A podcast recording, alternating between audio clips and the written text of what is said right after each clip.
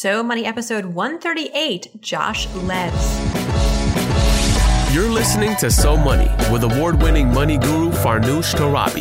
Each day, get a 30 minute dose of financial inspiration from the world's top business minds, authors, influencers, and from Farnoosh herself. Looking for ways to save on gas or double your double coupons? Sorry, you're in the wrong place. Seeking profound ways to live a richer, happier life. Welcome to So Money. Welcome back to So Money, everyone. Happy Friday. I'm your host, Farnoosh Torabi. Now, in anticipation of Father's Day this year, mark your calendars. That's Sunday, June 21st. Also happens to be my son's first birthday. Yay! I uh, would like to dedicate today's episode to dads and recognize that fathers these days are more emotionally and physically involved on the home front than ever before. Just ask my husband. Today's guest knows this very well. His name is Josh Levs. He is the perfect guest to help us celebrate fatherhood. He is the author of the brand new book, All In, How Our Work Culture Fails Dads, Families, and Businesses, and How We Can Fix It Together. Did you know that half of all working dads would rather stay at home if their spouse has made enough money to live on? And just like moms, dads struggle with work life balance and doing it all. Now, in addition to being an author, Josh is an award winning broadcast journalist who often writes and speaks about modern fatherhood and spent almost a decade reporting for CNN on air and online and serving as the network's truth seeker in chief. Prior to CNN, he worked as a reporter for NPR. His many prizes include six Peabody Awards, two Edward R. Murrow Awards, and a designation as a Journalist of the Year from the Atlanta Press Club. Most importantly, Josh is a devoted father of three who, get this, he delivered his own son unplanned when his wife skipped labor and gave birth in their bedroom. And something else you probably didn't know about Josh, he filed a charge with the Equal Employment Opportunity Commission against his employer, CNN's parent company Time Warner, demanding equitable paid paternity leave. And he essentially won the claim a year later. And he did this while he was still an employee there. Three takeaways from our interview. Why he thinks companies are resistant to giving their male employees equal opportunities when it comes to parental leave. Are we still stuck in the 50s?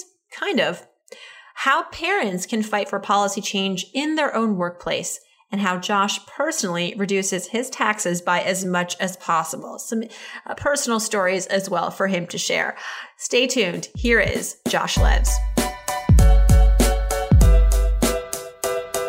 Josh Levs, welcome to So Money, my friend. How are you? Congratulations on the book. Thank you for having me, and thanks for that. Yeah, it's uh, it's a really exciting time.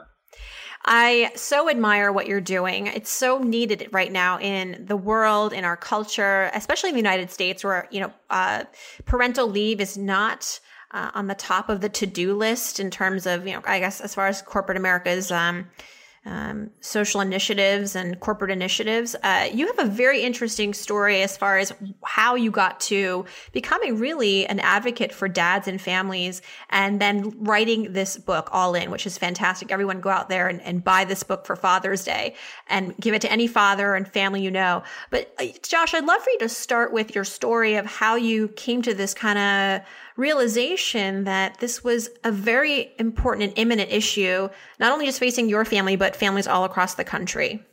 Absolutely, yeah, and you're you're exactly right in the way that you are setting this up, Farnoosh. Of course, you know it is amazing how the United States is really an outlier in the world when it comes to these issues, and that is a real problem, and that's something that we all need to address because it's not just holding back families; it's also holding back businesses, and it's something that I discovered through my experience. So you you asked me about my story. The uh, the basic idea is, you know, I'm a journalist and I was covering fatherhood along with other things. I was doing all sorts of segments um, on air on CNN, and I was writing columns about fatherhood, and and then all of a sudden the tables got turned, and I found myself the dad in the news because all of a sudden I was uh, being reported on because I was challenging a policy. What happened was um, my wife and I have two sons, and then she was pregnant with our daughter. And we determined that when our daughter was born, I would be needed at home for a block of time. And uh, there was a very unusual policy where I worked at Time Warner. And, it, it, you know, your listeners might do a double take when they hear this, but under this policy, anyone could get 10 paid weeks to stay home and take care of a new baby, except a man who impregnated the mother of the child. so yeah. it's, that ridiculous. So if if I had given up my child for adoption and some other guy adopted her, he would get 10 paid weeks. If if she and I had used a surrogate or a sperm donor, I would get 10 paid weeks. But because I'm a dad in the old fashioned way, um, the, uh, the, the people who designed these policies could not conceive of the idea, could not imagine that a man in the traditional situation after his wife gave birth might be one to stay home and do some caregiving. So I had asked Time Warner privately and quietly to change the policy or to make it available to me, and they they ended up they wouldn't give me any answer. This was months before my daughter was born. Finally, when she was born in an emergency, still no answer. Uh, 11 days later, I said, I need to know, am I coming back to work or not? And that's when they said no, they would not give me the policy. So I filed legal action, and uh, that's the story. And you continued to work there, which is the other kind of really crazy part. People listening to this and thinking, I, I could never do this to my company. I'm sure this is not a, a, singular event. This is happening all over the country in terms of um, just failure for companies to really recognize dads as wanting to actually spend time with their children. Um, it's not just a mother's job. Uh, but the fact that you sued, well, you took Time Warner to task you filed an um, i guess what's the legal is it really the legal term yeah what's the legal e- term? e- it's called an eeoc complaint. It's the equal employment opportunity commission. Mm-hmm. and the way it works is under federal law it is not legal for a business to discriminate based on certain factors including gender. So we filed a complaint for gender discrimination.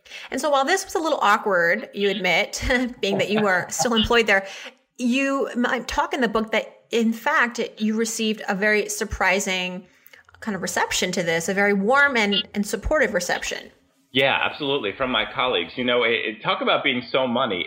It's so important for workers in this country to know that we have rights. And one of the biggest things that I have learned in my experience and in reporting for this book, for All In, is that people don't know their rights. Workers don't know that they even have rights. And I was uh, an exception in the sense that I knew that I had rights and I was aware of some of these basics, and also I had really good legal representation. So I found out. So basically, everyone should know that if you are a victim of discrimination based on certain factors such as race or religion or gender, um, you have the right to file a complaint with the Equal Employment Opportunity Commission. And if you do that, your business is, is legally your business is is legally not allowed to punish you for it. You have legal protections for doing that. So what happened with me was I filed that and um, you know, while I didn't hear much directly from the big bosses at the company, um, my colleagues learned from this. They many of them said to me, "We didn't know we had the right to do this. We never knew this was possible." And when I did go back to work because I had to, because they wouldn't give me that benefit, yeah, I got hugged and kissed in the hallway, and, and my back got slapped so much it got sore. And it was it, like you're saying, it was a very warm, positive reception. And it was really the precursor to the book in many ways, because from that moment and it was victorious for you and now many, many all Time Warner employee dads. Um, it really set the stage for you to then go out and be an advocate on a much larger scale.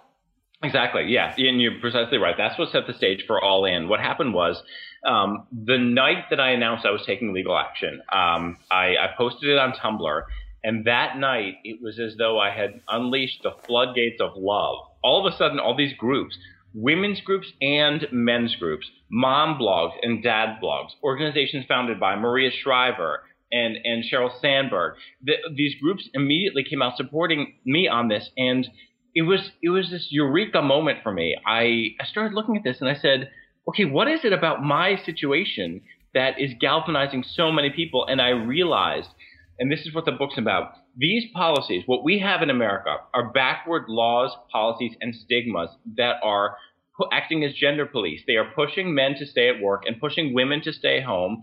They're re- pulling us away from equality. So I realized that you know uh, men and women together, all those of us who want equality, we are all in this together. And then, as you mentioned, um, after I, I, filed this, uh, a year later, Time Warner revolutionized its policy, made it much, much better, giving more time to dads in my situation and more time to moms after a birth as a result of this. So that's Yay. a perfect example of that. We can galvanize together and we can get things done. And that's what, as you know, that's what the book's all about.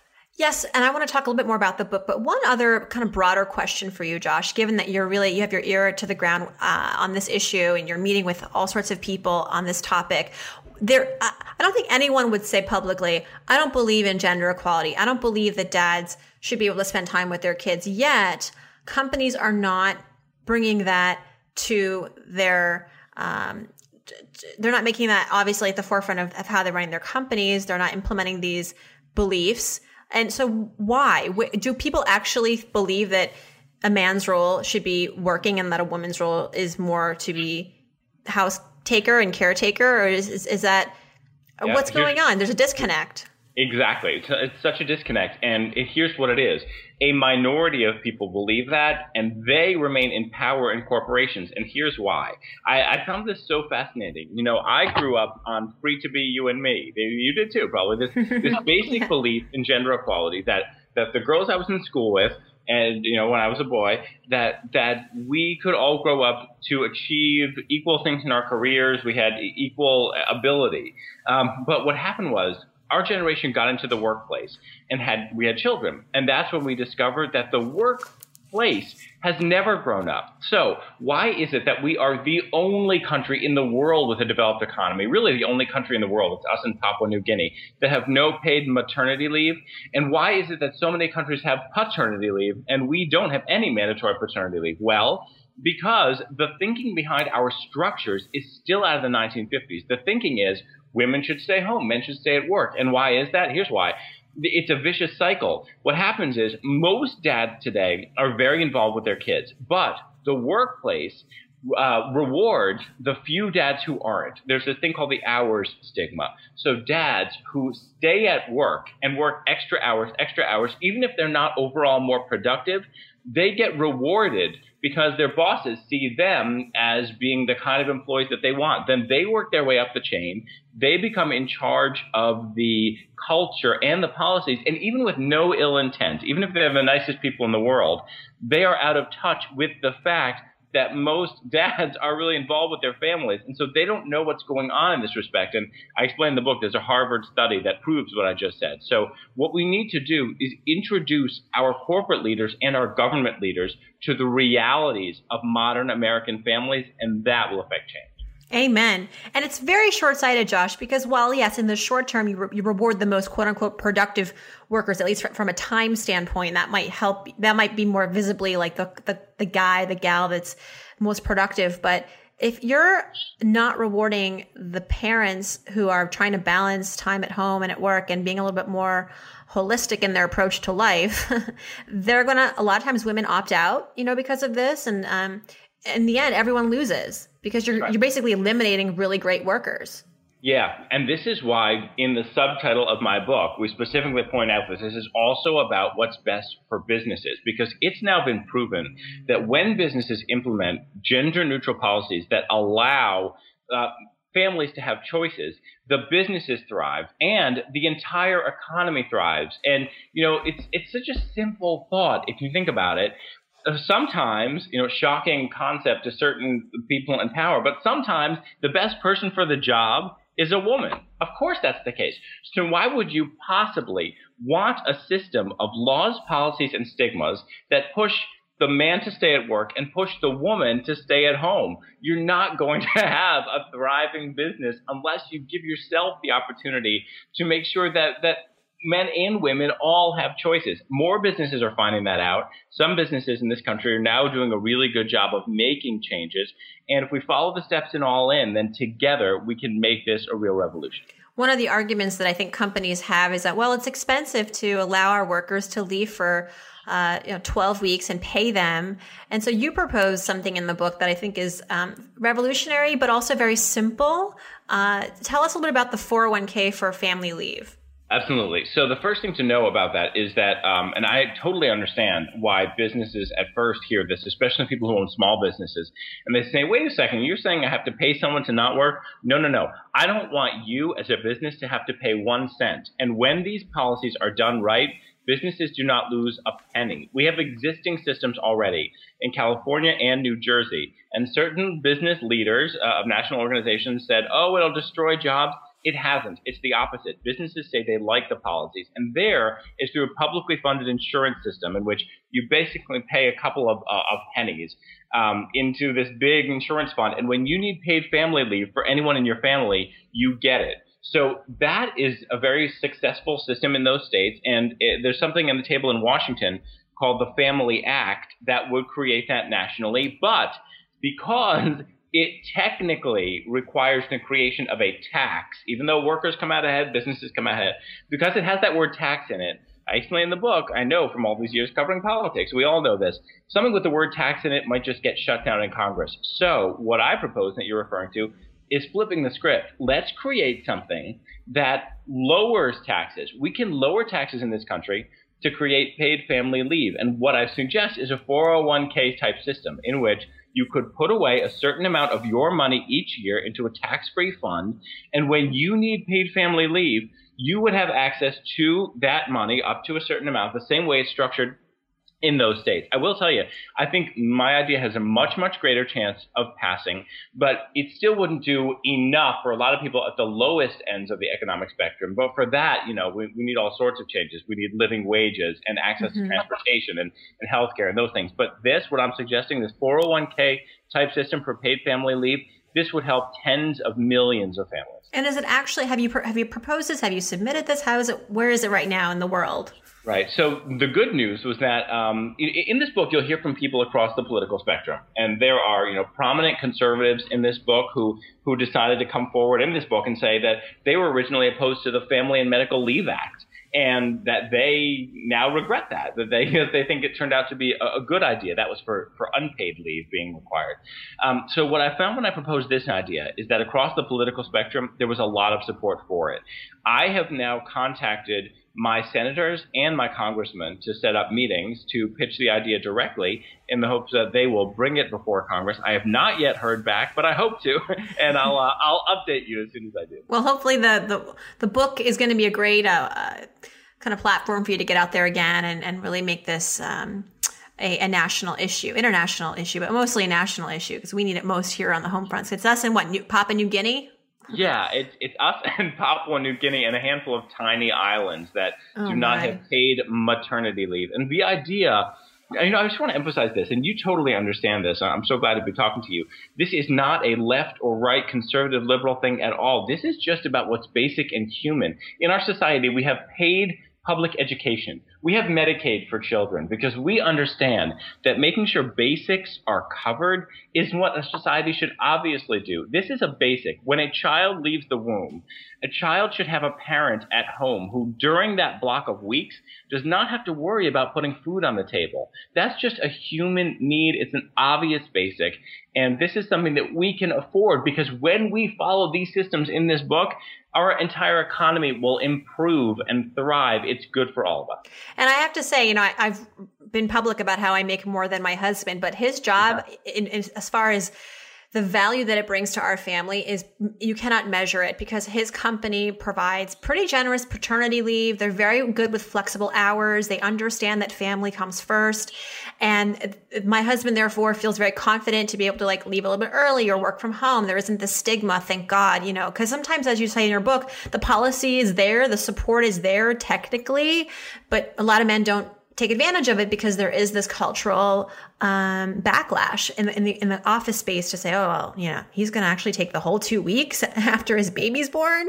Right. How committed is he actually? But fortunately, that's not the case where my husband works, and that has it, hands down is the only reason that I'm able to do my job the way that I do it, and that we actually get to see each other, including with our 11 month old. So praise to um, my husband's company, and I hope. And that, as a result mm-hmm. of that, as a result of the better policy, that company gets your husband's loyalty. Absolutely, that gets your husband's happy. Happier workers, more satisfied workers are far more productive. Your husband's likely to stay there. I have people in the book who suffered ridiculous stigmas, like a man who had to run out because his baby was born in an emergency. He just missed a couple of days of work. When he got back to work, his boss rebuked him because how dare he take off those two days, knowing exactly what happened. You know, there's another boss in the book who told the man that he couldn't have the amount of time he was legally entitled to because women are supposed to take care of kids unless they're in a coma or dead. so these pol- this thinking in the workplace oh, no. still exists, and it's ridiculous. Yeah. And what you're finding is that men are leaving those places mm-hmm. and they're going to work for places that respect them as fathers. So that's yet another way in which these businesses thrive. Well, let's now transition to my so money questions, Josh. We've gone a little over with talking about the book, but it is so interesting. I could talk about this book for hours with you. Um, so let's just see what we can get to with our, our so money questionnaire. And I want to start with your financial philosophy. What's, I want to get in your head a little bit. Like, what is your number one money mantra? Mm. You know, I, I, need to come up with saying it in the mantra, but in my mind, there is a very important comparison between taking care of money and taking care of your health through eating right and, and exercising. And, and here's where this came from. My financial planner is brilliant, Karen Lee. She's wonderful. And she mixes a lot of psychology into her, her work, helping people with their money. And she said that she found early on in her career that like super smart people. Like she was talking to, to some amazing genius chemist who had all these problems with money. And she realized that it's not, uh, that, that a lot of people have such an emotional relationship to money that they can't think straight about it. And to me, when she said that to me, that's how I see um, a lot of people struggle with things like food and exercise. Like to me, eating healthy and exercising is just obvious. It's something that I don't struggle with because I don't have an emotional relationship to it. But I do have an emotional relationship to money. So what I have to do is learn to kind of let that go and see money as being another way of taking care of myself, and that uh, that helps. Money's just another way of taking care of yourself. I like that. Let's yeah. trademark that. Okay, I'll do that. um, money memories. Take us back to when Josh was little Josh. What was your exposure to money? You said that money was already uh, an emotional issue. Like you had an emotional attachment to money. There were emotional complexities involved. Do, how was that perhaps, uh, you know, yeah. brought about from a young age? I remember being a kid and not being allowed to um, put change in the vending machine to get something out of it when all the other kids were. You know, my parents they didn't have a lot of money, um, and also were really big on saving, uh, which you know was a smart thing to do. But for me as a kid, I couldn't internalize that at age three and four and five, and I'm at summer camp, and it's the end of the day, and all the kids are getting ice cream because there was an ice cream vending machine. Um, or, you know, I, I, used to, and this was probably not a great call, but I used to um, go on these rides to the airport to take my little cousin to the airport for all the wonderful trips he'd be taking around the country. And I would just uh, stand there watching the airplane take off, and I had never been in an airplane. And so I had this emotional relationship to money early on, in which I thought I felt deprived. I, I didn't really understand the idea that you know in the end you you grow up and you make your own decisions and you make your own money. Um, so yeah, so that emotional relationship, that emotional connection was established very early on for me, as it was I think for a lot of people. And um, you were very young. You have very vivid memories. Yeah, I do. People always say that, but yeah, I have like super specific memories from when I was three and four and five and six, and I don't know why. They just they stick in my head.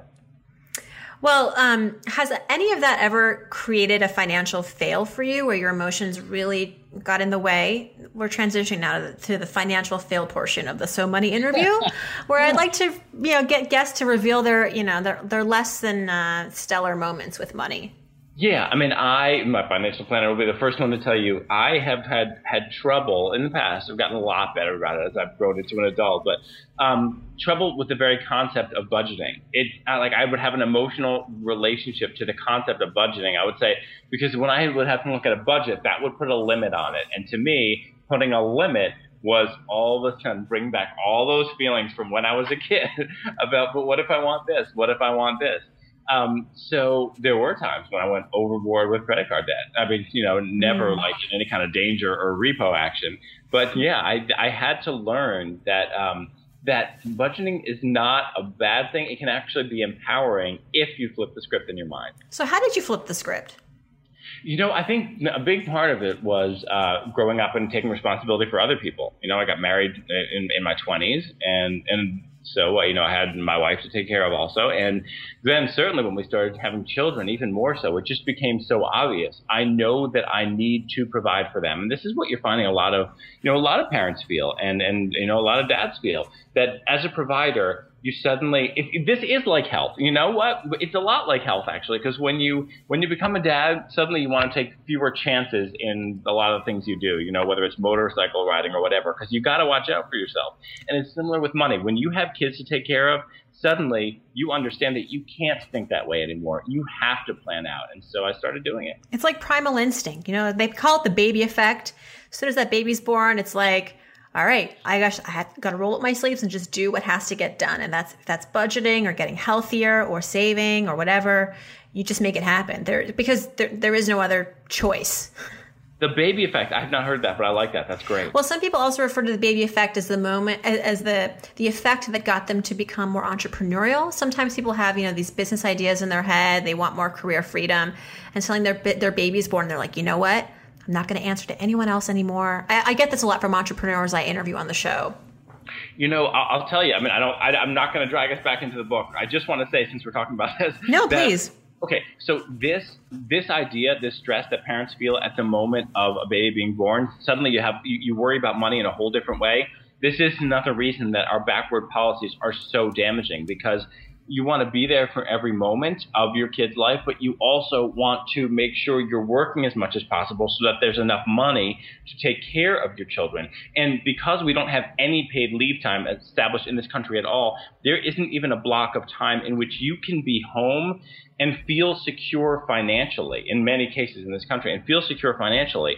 So that drive to get back in work starts tearing at you right away. And that's why moms and dads are feeling so much work life conflict. When they're one place, they really feel like maybe they should be doing the other because mm-hmm. their family needs both. It's it's just so layered. It's so layered. It's it's you know, on the one hand you want to be celebrating this joyous moment, but you you got this like pang in your stomach, this pit in your stomach, you know, of that what what will work think of me and what how will I make ends meet because I'm not getting paid. It's nice to have the time off, but if you're not getting paid, it's really hard to um you know to to enjoy it and to appreciate it. It's extra stress you do not need when you're dealing with no. how to handle a newborn. well, I'd say you're really experiencing a so money moment now, Josh. And um, what would you say though, more literally, was a so money moment where you experienced a really great financial triumph? Um, I'll tell you this. I have been putting the maximum into my 401k every year since I was 25 and the maximum into all my um, I, every IRA I could ever open ever. And same with my wife. So one time a few years ago, we were sitting down with my financial planner, and I said, "Let's just look at how all this stuff is doing." And she, you know, I, I guess I was like turning forty, and she pulled out the uh, where we stood on everything, and you know, we're in terms of saving up for retirement, we're actually doing. She said that we have more saved up for retirement than a lot of her clients who make more than we do. Hmm. So that was that was a good feeling. Um, and there've also been those times, like I referred to earlier about the credit card times. I always paid them off with no trouble. So that was another moment of feeling like, okay, um, I dug a hole, but I I can dig myself out of it, and that was empowering. How do you like working with a planner? Um, okay, so my because my planner is so so good and so uh, understands me so well, um, and is so good with psychology.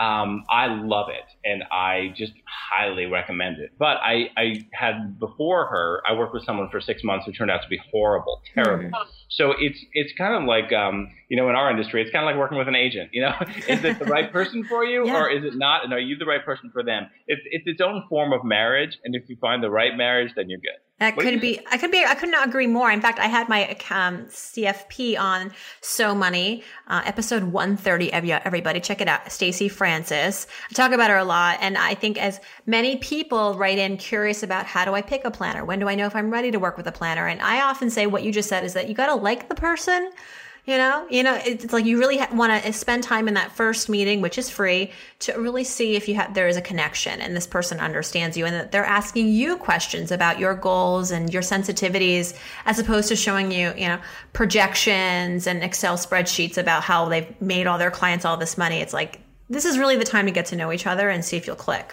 It's the same thing with a lawyer. You know, with my legal case, you know, you, you got to have a lawyer that you feel really respects you and knows you, and vice versa. You know, yeah. they deserve your respect. And and when you find yourself in a situation like that, it's worth you know shopping around until you get the person who's just right. What's your number one money habit, Josh? Mm. My number one money. Okay, so so I don't know if this counts as number one money habit, but but I always find out every way that I can possibly avoid taxes. so I put, you know, the, I maximize. Do tell. so I maximize the 401k. There's that. Then I always maximize all of the flexible spending accounts that you're allowed to have. That you know, Obamacare, um, one, whether people love it or hate it, it's just a fact. One of the things that Obamacare did was it cut the flexible spending account for um, health expenses in half.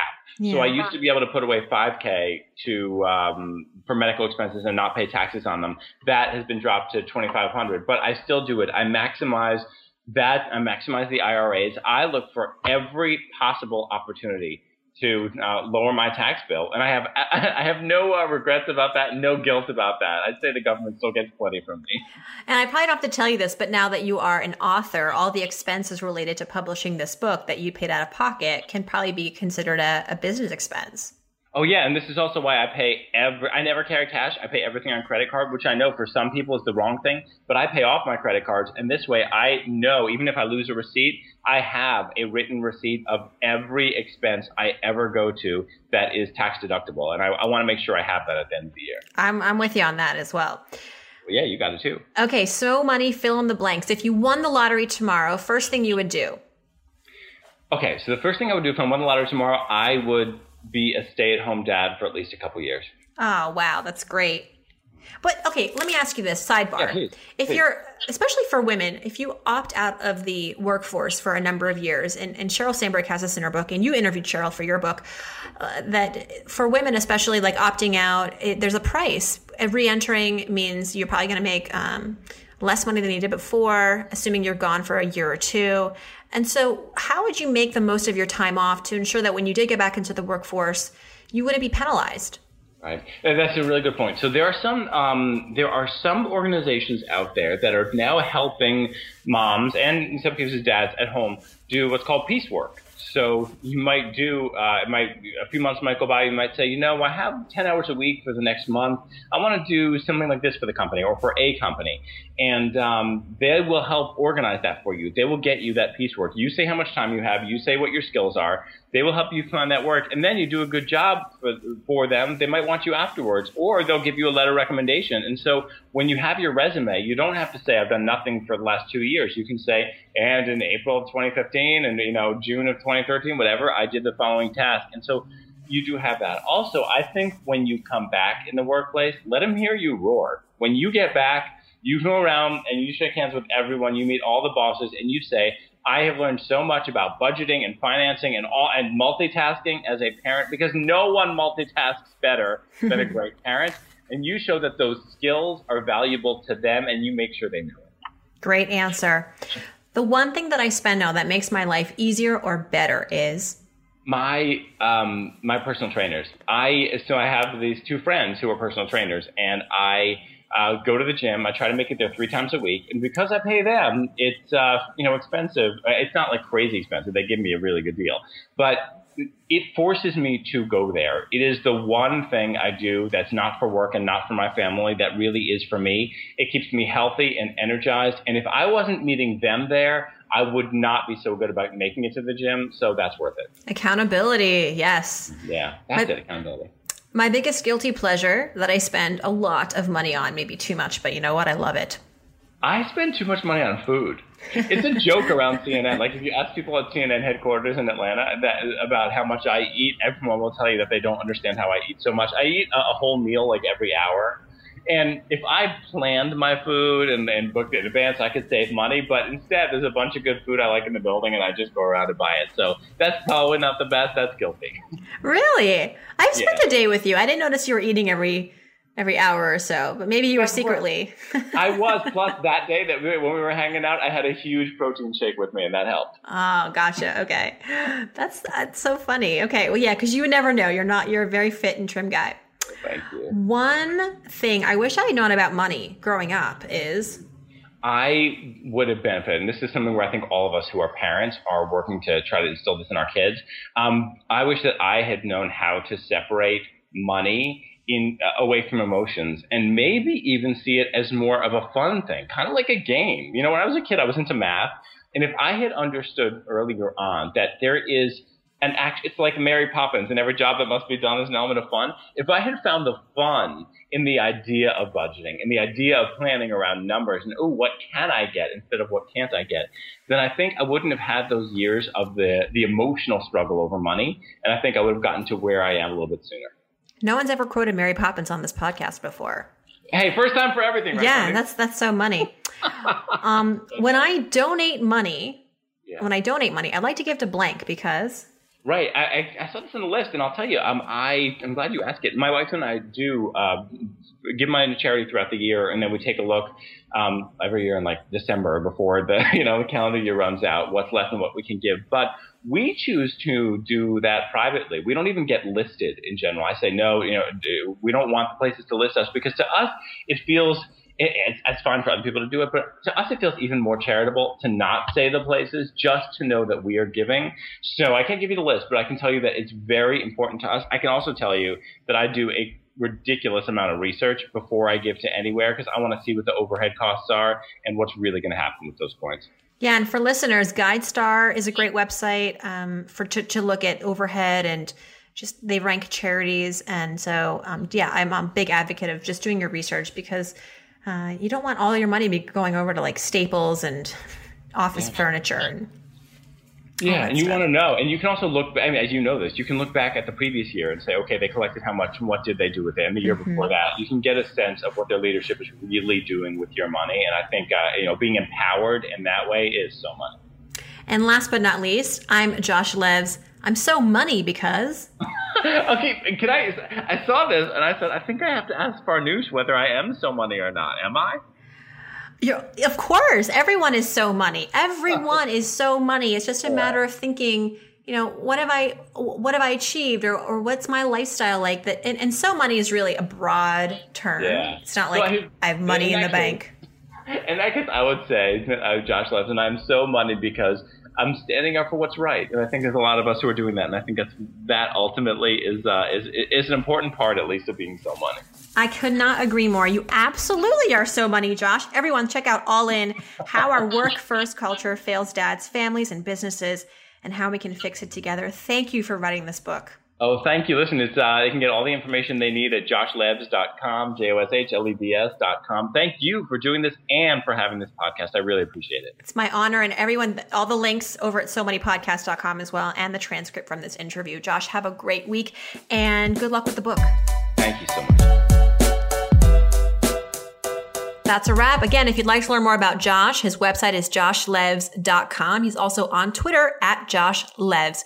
All this information at SoMoneyPodcast.com. And I want to hear from you. Submit your question about money, work, life, or guests at SoMoneyPodcast.com. Click on Ask Farnoosh, and there's a very good chance that I will answer it this weekend. And you can also tweet me at Farnoosh and use the hashtag SoMoney. As a reminder, if you'd like to win a free 15 minute money session with moi, just hop onto iTunes and leave a review for this show. Every Saturday, I pick one new reviewer to get a free 15 minute money blitz with me. And I would so love to connect with you. So if you're interested in this, hop on iTunes, leave a review. Hopefully, I will catch it and read it out loud on the Saturday episodes, and uh, we'll connect from there. Thanks in advance. And thank you for listening. Thanks to my guest, Josh Levs. Everyone, hope your day is so money.